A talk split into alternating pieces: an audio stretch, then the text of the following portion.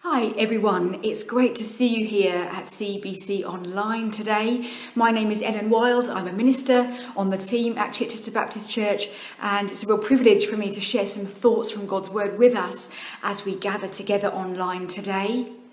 We are in the third week of a series called Encounters, where we're looking at different encounters that individuals had with Jesus in John's Gospel. And today we're looking at John chapter 5, where we read the story about a man lying by the pool of Bethesda, a pool where many sick people were laying. And Jesus met this one man and he healed him and he changed his life in that one encounter. This healing is one of seven miracles recorded for us in John's Gospel, or signs as they're called. John doesn't include as many miracles as Matthew, Mark, and Luke. His account only has seven. And he calls them signs because as he describes each of the miracle, he does so because he wants the events to point to something. There's a significance beyond this miracle that we're looking at today that goes beyond the healing.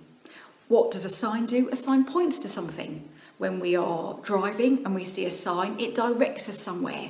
And the signs in John's Gospel all point to something important about Jesus. So, what I want to do today is to unpack this sign a bit for us, this miracle. And I want to mention two things that this sign points to about Jesus. And I want to think about how that can help us in this strange and seemingly never ending season that we currently find ourselves in. There's something here about special places. I imagine that lots of us have got uh, special places in our lives, places that are meaningful to us. I wonder what you would choose if I asked you what special places you had. Maybe you'd choose a particular holiday destination, maybe the home of a family member or a friend where you just feel so comfortable. Maybe it's a place that has a particular view whatever reason, uh, that place means something important to you. I've got quite a few places that I identify as special. This picture is of a beach near Poole where I go every year on retreat. I spend a few days out every year having some time to pray and reflect and think, and it's a really special time, and I look forward to it every single year. Now, in one sense, this is just a stretch of beach, much like any other beach. It's, it's nice, but it's not special to everybody. But to me, it's become what I call a thin place, a place that I associate with meeting with God, with hearing from Jesus and knowing Him close. In our story, a man who has been paralysed for 38 years is lying by the pool of Bethesda, as he would have done on hundreds of occasions. And the Pool of Bethesda was a well known place of healing. It was in Jerusalem itself, and it was regarded as a sacred site. This man had been there for 38 years, but after one encounter with Jesus, he walks away totally well. And John wants us to see past the actual sign to what it's pointing to. And one of the things it's pointing to is that God's power, with the presence of Jesus, with the arrival of Jesus on the earth, God's power is no longer linked to a place, but to a person. It's person, not place. It's not the place, it's not the pool of Bethesda that will get this man healed, but the person of Jesus. It's the presence of Jesus. It's not the presence of water that makes all the difference. There's a confusing bit in our passage if you look at verses 6 and 7 about the stirring of the waters. The people were lying by the pool, it says, waiting for the waters to be stirred, which seems very odd when you first read it. If you look in your Bibles, if you've got them open, you'll see that verse 4 is missing. It's included as a footnote at the bottom and says that people believe that an angel of the Lord came and stirred the water. And they believe that the first person into the water would be healed. Now, verse 4 wasn't in the original um, Gospel of John, which is why most versions of our Bibles leave it out. It was added later to explain why the people would lie by the pool, what, what they were waiting for. It was added as an explanatory addition. Now, this angel idea was probably a local superstition. The, the pool was normally still, but occasionally an, an underground thermal spring uh, would flow and cause a disturbance in the water. And you can understand it, can't you? People didn't have water engineers around then explaining thermal springs to them. So this superstition grew up that an angel would stir the waters for healing. Once again, here, Jesus reinforces the idea that the focus of the healing, the focus of the power, the focus of the difference is in Him. It's because He is there at the pool of Bethesda that people are healed. Stirred up waters won't get people healed. Superstitions don't bring God's presence. Special places won't bring the presence of God. It's Jesus, it's the person and presence of Jesus that make all the difference. There is nothing that is sacred about any certain place. Louise mentioned this briefly last week in her message, but I want to build on this thought today because it's got an extra resonance for us at the moment. We have a special place where many of us have met with Jesus, just like the way that I associate that beach as a, as a thin place, a place where I encountered God. Now, associations like that are really good and really helpful. And for so many of us, we've encountered God together in our church building. Our church building has become a place where so many of us have met with Jesus. And so, in this time of lockdown, with churches closed and with our church closed, that's been hard. I'm going to head over to our building now.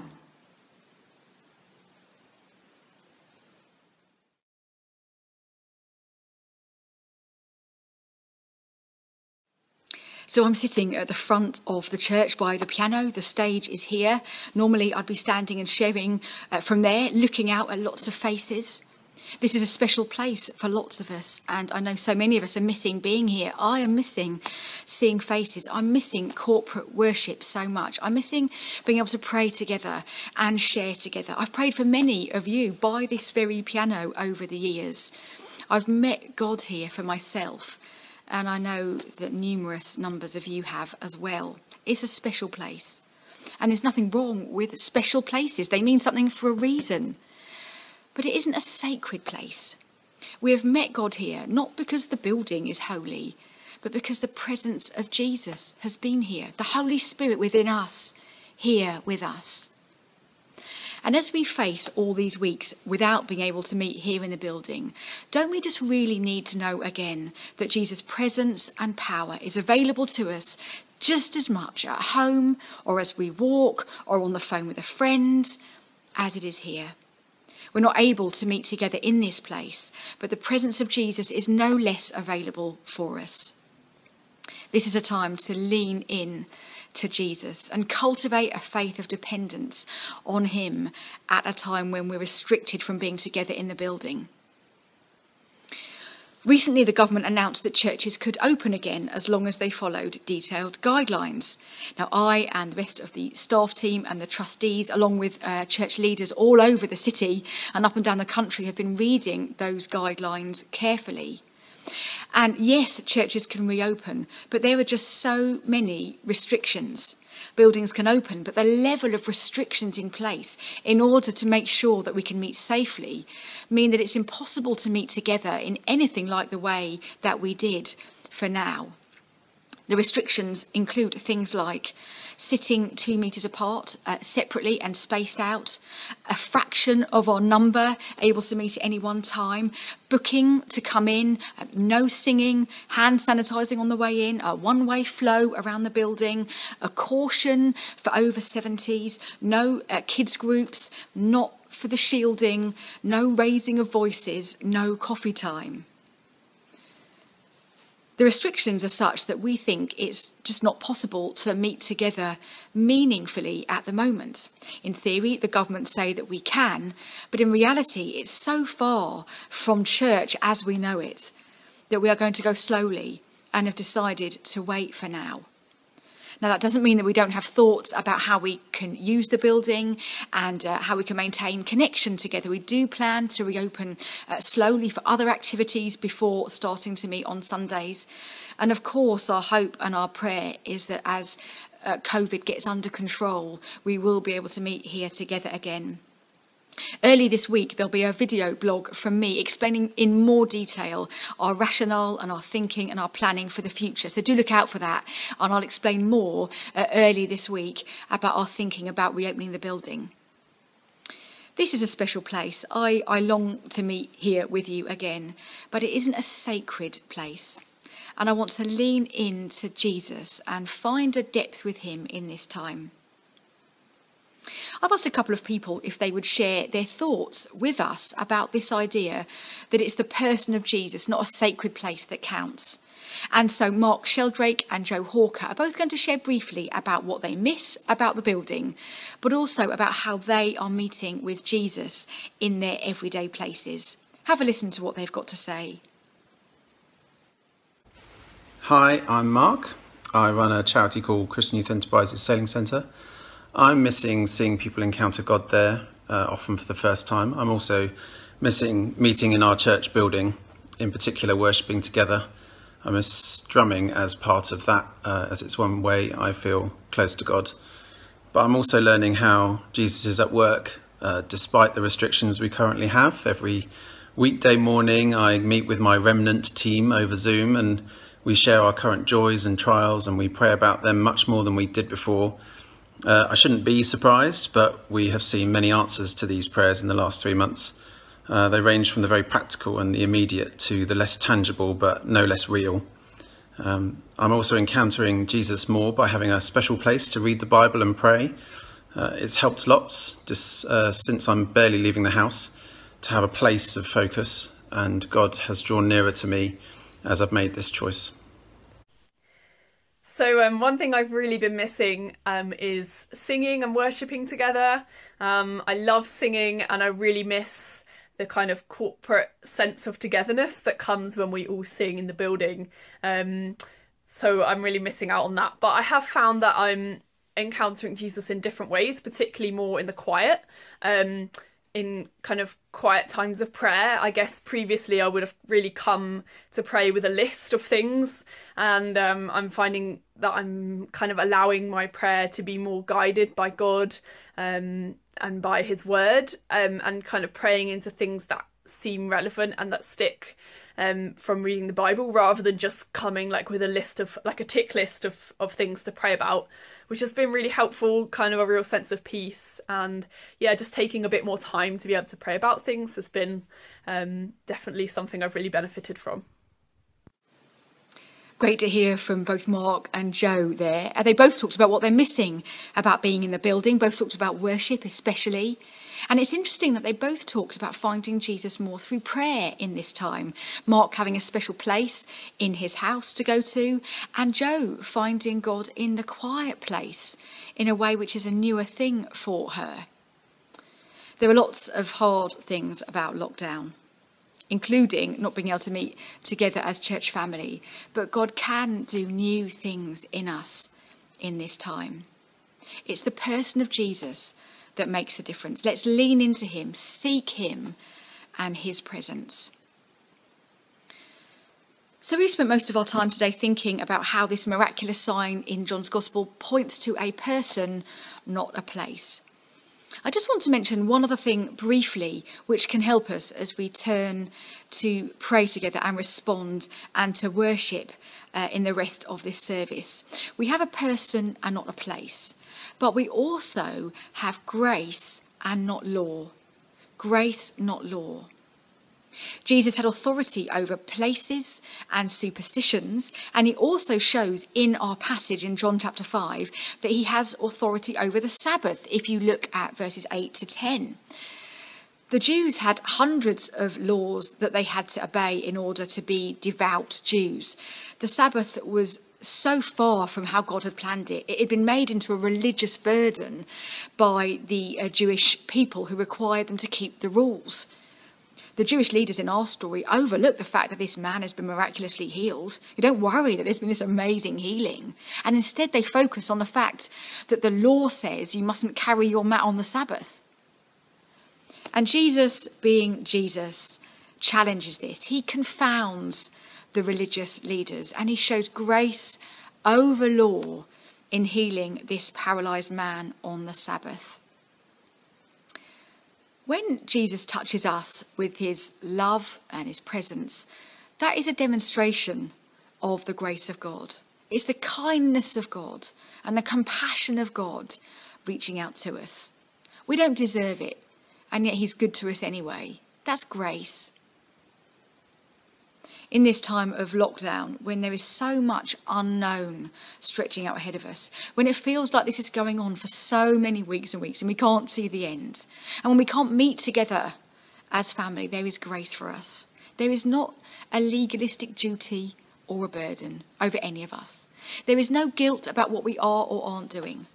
He is not frowning on you about the quality of the home learning you are doing with your children.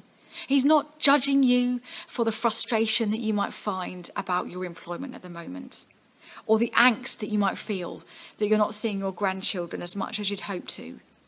There's grace. There is grace.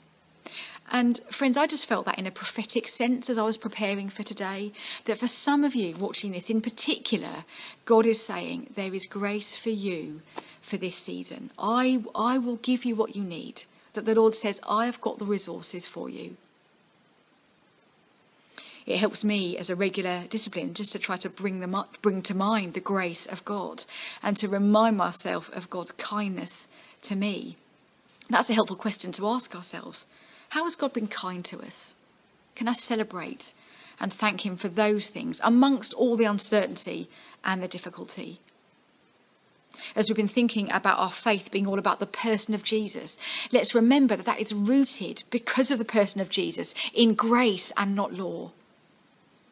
It would be great to hear your thoughts about some of these things on the blog today. Maybe you could leave a comment as you finish listening to this. Are there ways that Jesus is meeting you in new and surprising ways in this time? We don't have the building. Uh, what are you finding instead that is helping you connect with Him? Can you testify to the kindness of God in spite of the challenges?